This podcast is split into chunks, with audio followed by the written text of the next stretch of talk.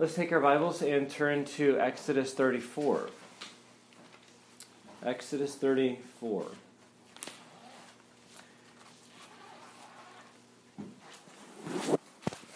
Now we're going to be studying through Exodus 34 and some surrounding passages. But to summarize this afternoon's message, I want to read for you Psalm 86:5. The psalmist says, "For you, O Lord, are good and forgiving, abounding in steadfast love to all who call upon you." So this afternoon I want to preach a message entitled, "Our God is a Forgiving God." Let's pray. Father, as we begin this series, we ask that you would encourage our hearts with your truth, and Lord, that you would cause us to understand your word more clearly, understand in particular today more about you, and that you are a forgiving God. Strengthen us by your word and cause us to walk in the way because we understand it in Jesus' name. Amen. It's no surprise to any one of us that we live in a world of pain and hurt. And we experience pain and hurt on a personal level, whether it's with our spouse, a parent, a child, a friend, or a co-worker, or a neighbor, a stranger. We can also experience pain on a national level. We think of something like 9/11, and Gary Inrig refers to that in his book and opens his book with the travesty of September 11th, where the two planes flew into the two towers in New York. And it shows us very clearly that this world is full of pain and hurt. Now, if we were to believe the evolutionists, they would simply explain these things as this is just a whole lot of chemical reactions. This is the survival of the fittest. This is natural selection. There's actually nothing moral to any of our life or anything that exists. But we feel differently about life. We actually feel pain. We feel hurt. We feel being wronged. I say that because when two kids get in a fight on a bus, people don't think, well, that's just a chemical reaction. Why are you making us think about it? One's just stronger than the other. That's life. They actually think that it's possible for people to wrong other people. So we all sense what it is to be wronged by other people, and we all sense what it is to actually wrong other people ourselves. So, for example, you could ask almost anyone to name someone who has wronged them, and you don't need to wait very long to get an answer, because it's easy to think of someone who's wronged you before. Now, that being the case, realizing that there is pain and hurt because of wrong in the world, we have to consider how we handle our own wrongs, that is, when we wrong other people, and we have to consider how we should handle when someone else wrongs us. Now, some people handle those things. They handle the wrongs of others as leverage. In other words, when you come up short in my estimation, that's my opportunity to use that shortcoming as a stepping stone, because now I have something on you. It's like blackmail. Other people, when they think of the wrongs of others, they use that as a convenient response or a convenient excuse to no longer have to treat that person with any kind of kindness or respect. You've done wrong to me. Now I can do anything I want to you. It's a license. Still, there are other people who would do something that's altogether archaic, and they'd actually forgive the wrongs of other people. And forgiveness is a topic that we are going to be studying for beyond today. I don't know how long, but we're going to work on forgiveness for a little bit now at least. Okay? And as we begin this study, I want us to see that forgiveness is something that's on God's resume. Our God is a forgiving God. You say, well, why is that? Our God is a forgiving God because he says he is. So we need to see that truth, and we need to seek to understand that truth. Okay? And we're going to find that God says he is a forgiving God in the book of Exodus, chapter 34. Before we jump into what he says in chapter 34, let's consider the context of his declaration. This chapter, as you look at it in your Bibles, is entitled, the heading of the chapter is either entitled The Covenant Renewal or Moses makes New Tablets. Of course, you immediately ask yourself, well, why did he make new ones? Well, Moses had broken the first set. You trace back to Exodus chapter 32, verse 19, you see these words. As soon as he came down, that's Moses, he came near the camp and saw the calf and the dancing. Moses' anger burned hot, and he threw the tablets out of his hands, and he broke them at the foot of the mountain. So thinking of the context of Exodus 34, we know that Israel has entered into a covenant with God. God's given them his law, and now Israel is violating that covenant. They're worshiping the golden calf. They're breaking the covenant.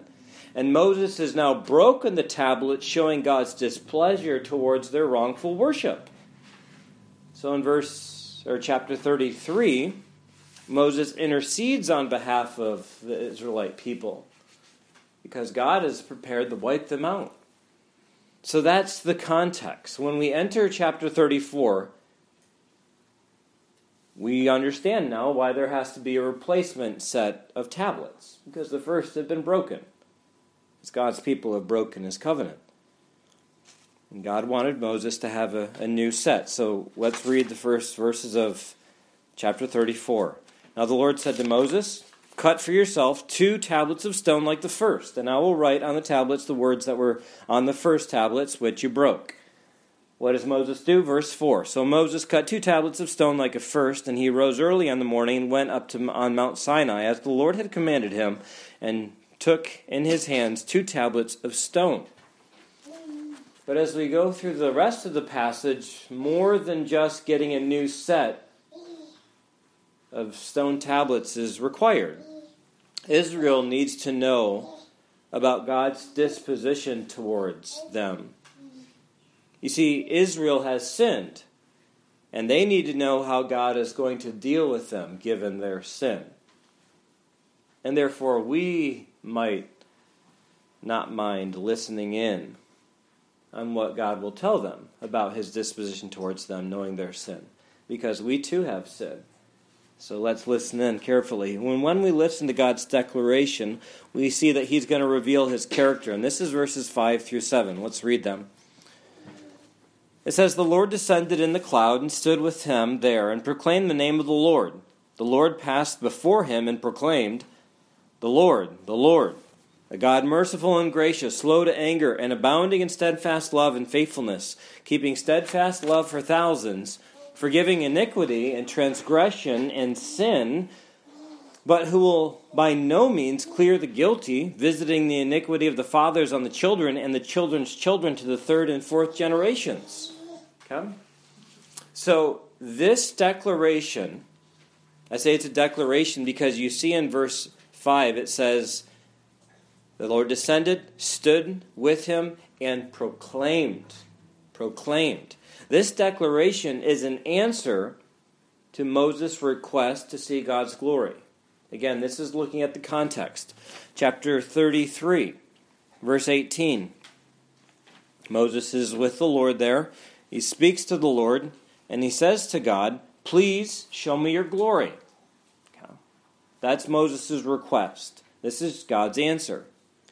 And he said, "I will make all my goodness pass before you and will proclaim before you my name, the Lord."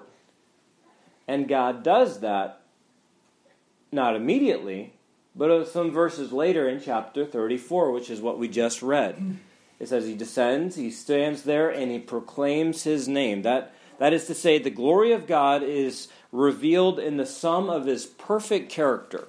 Okay? The glory of something or someone is what makes that thing or person unique or excellent. So we teach a child that the glory of a giraffe is its long neck. The glory of a young man is his strength, right? The glory of an older man is his wisdom. What's the glory of God? Well, every aspect of God is perfect and unique in its perfection. So God's glory is the sum of all his unique perfections. And what God is doing here is providing a list of those, a resume of his unique perfections. So we'll read these lists, and they communicate different things to us. And in verse 6, the attributes that are listed reveal God's disposition towards our weakness. Okay, let's read through them again. It says first in verse 6 that God is merciful and gracious.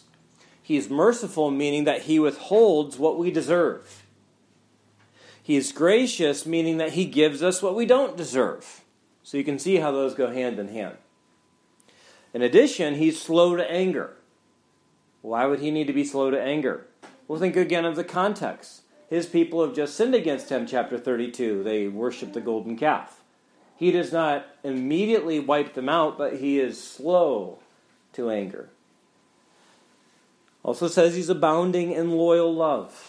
That is to say, he is loyal, not fickle, to his promises. He's made promises to Israel. Israel's made promises to them. They've immediately defaulted on their promise. God won't do that. Furthermore, it says he's abounding in truth. That is to say, when he says it, it's correct and it's reliable. I always think of Genesis 1 when I think of God's word and its reliability. What he says happens exactly as he says it. He's always a God of truth. His word is trustworthy. So these qualities are precious to us. Why? Because of our weaknesses and because of our failure. Think of the context in which this is being presented. It's not being presented in a context where man is just like God, perfect in holiness. No man is wicked and sinful. And that is a very dark background. But it is against, if you would, that black velvet background that these sparkling diamonds of God's character just gleam to us. Okay? Those things are revelations of God's attributes given our weaknesses. Now, as we look at verse 7, this is going to reveal God's response to our choices. So let's look at verse 7. It says that God keeps loyal love for 1,000. That is to say that God continues his promises to his people indefinitely.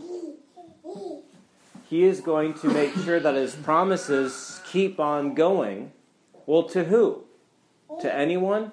If you look back to the first time this is referred to, you perhaps see in the cross-reference Exodus 20 and verse 6. It says that he is this way for those who love me and keep my commandments. So that shows us this is God's disposition, or I should say this is God's response when people act a certain way. When his people choose to walk in the way, this is how he is. Okay? Now, it also goes on to say that God forgives iniquity and transgression and sin. That is to say, he releases people from evils and sins of all sorts. To see that further explained, you just keep on reading in your Bible. You get to the book of Leviticus, and you see that as people confess their sin, bring the appropriate sacrifice, they're forgiven of that sin. And Leviticus is a wonderful book to see what the forgiveness of God is and what that entails. And then the last thing you see in verse 7 is that God punishes the unrepentant. This is the balancing statement about God. He doesn't let anybody get off the hook. The guilty they're going to get what they deserve. Come. So these are the qualities of God that this is the way he acts in response to the way man acts.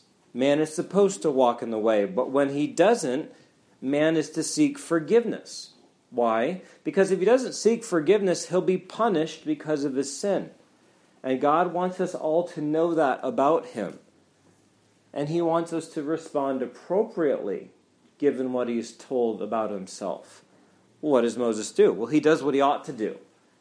Because this declaration of who God is going to be followed by Moses' worship. Look at verses 8 and 9.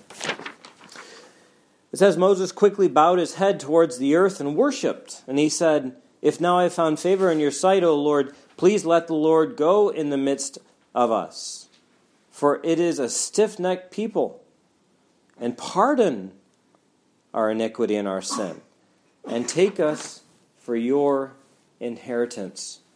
So what we see Moses doing is bowing before the Lord. He responds humbly. We also see Moses confessing the sin of the people. He says that they're a stiff-necked people. And as you look at the context, that's exactly what the Lord said about the people in chapter 33, verse 3. You are a stiff-necked people. Moses admits that, and he asks for God's pardon given their sin. So he is motivated by the revelation of God's character to bow before God in worship and to seek God's forgiveness. And that's the same thing that ought to be true for us. The truth that God is forgiving ought to motivate us to seek his forgiveness. So that's an overarching picture of the context of God's declaration of that he is a forgiving God. Now I want to go into just quickly, when we think of, well, what is forgiveness? We're going to flesh this out in the weeks to come. But what's forgiveness according to this passage? First, I want us to see that it is God who forgives our sins. God is the one who forgives. In chapter 34, verse 6 and 7, it says, it gives us a resume of who God is. It is, he is a God who does a number of things. Verse 7 says, he is a God who forgives, forgiving iniquity and transgression and sin. So as you read through the Bible, you will realize that God again and again and again does this. God forgives. And it's unique that of all the things that he could say, this is what I do, this is the one he chooses to tell Moses about. Of all the things I do, Moses, I forgive. You need to know that, Moses. And given the context, we can understand, because we are the ones who need forgiveness, because forgiveness is something that operates and occupies the realm of human relationships. This isn't something that happens just statically in one person's life. It involves multiple people. How do we know that? We know that because it is employed in the case of man's sin. That's why it says he forgives, and then it says three different terms that are given for sin. The first is wickedness, which talks about man acting in a twisted or perverted way. The second is rebellion, which shows that man willfully violates what he knows he ought to do, and thereby he violates and betrays his relationship with his Maker. And then it says, lastly, sin, which is a very general term for just simply missing the mark, what he ought to do. So that is to say, forgiveness is what God does when man disregards God's expectations for him. We know from 1 John that sin is the transgression of the law. When that's man not meeting up to God's expectations. And forgiveness needs to come into play when that kind of thing happens. And I say we need God's forgiveness given what comes next. It says in verse 7 that God's a forgiving God, forgiving iniquity and transgression and sin. But it says, who will by no means clear the guilty, visiting the iniquity of the fathers on the children and the children's children. That's to say he punishes sinners. So punishment is contrasted with forgiveness. So we don't want punishment. We want the better option. What's the better option in this passage? Forgiveness. Forgiveness is the thing that we need. So forgiveness is not something we should shrink away from. Forgiveness is something that God does. It's something that we need because of our sin. Now, we haven't really got into what that forgiveness is yet, but let's know for sure it's a quality of God. Something he does. It's something we need. We're going to get into what it is in the weeks to come. But let's be challenged by what we've studied so far in Exodus, all right? Let's pray. Father, thank you for a chance to look at this passage and its context. Lord, challenge us with this whole topic of forgiveness. and help us to understand what it is, and that it's a quality that you take for yourself. It's something that you do again and again. And Lord, help us to respond appropriately, even as Moses did. And we ask for that in Jesus' name. Amen.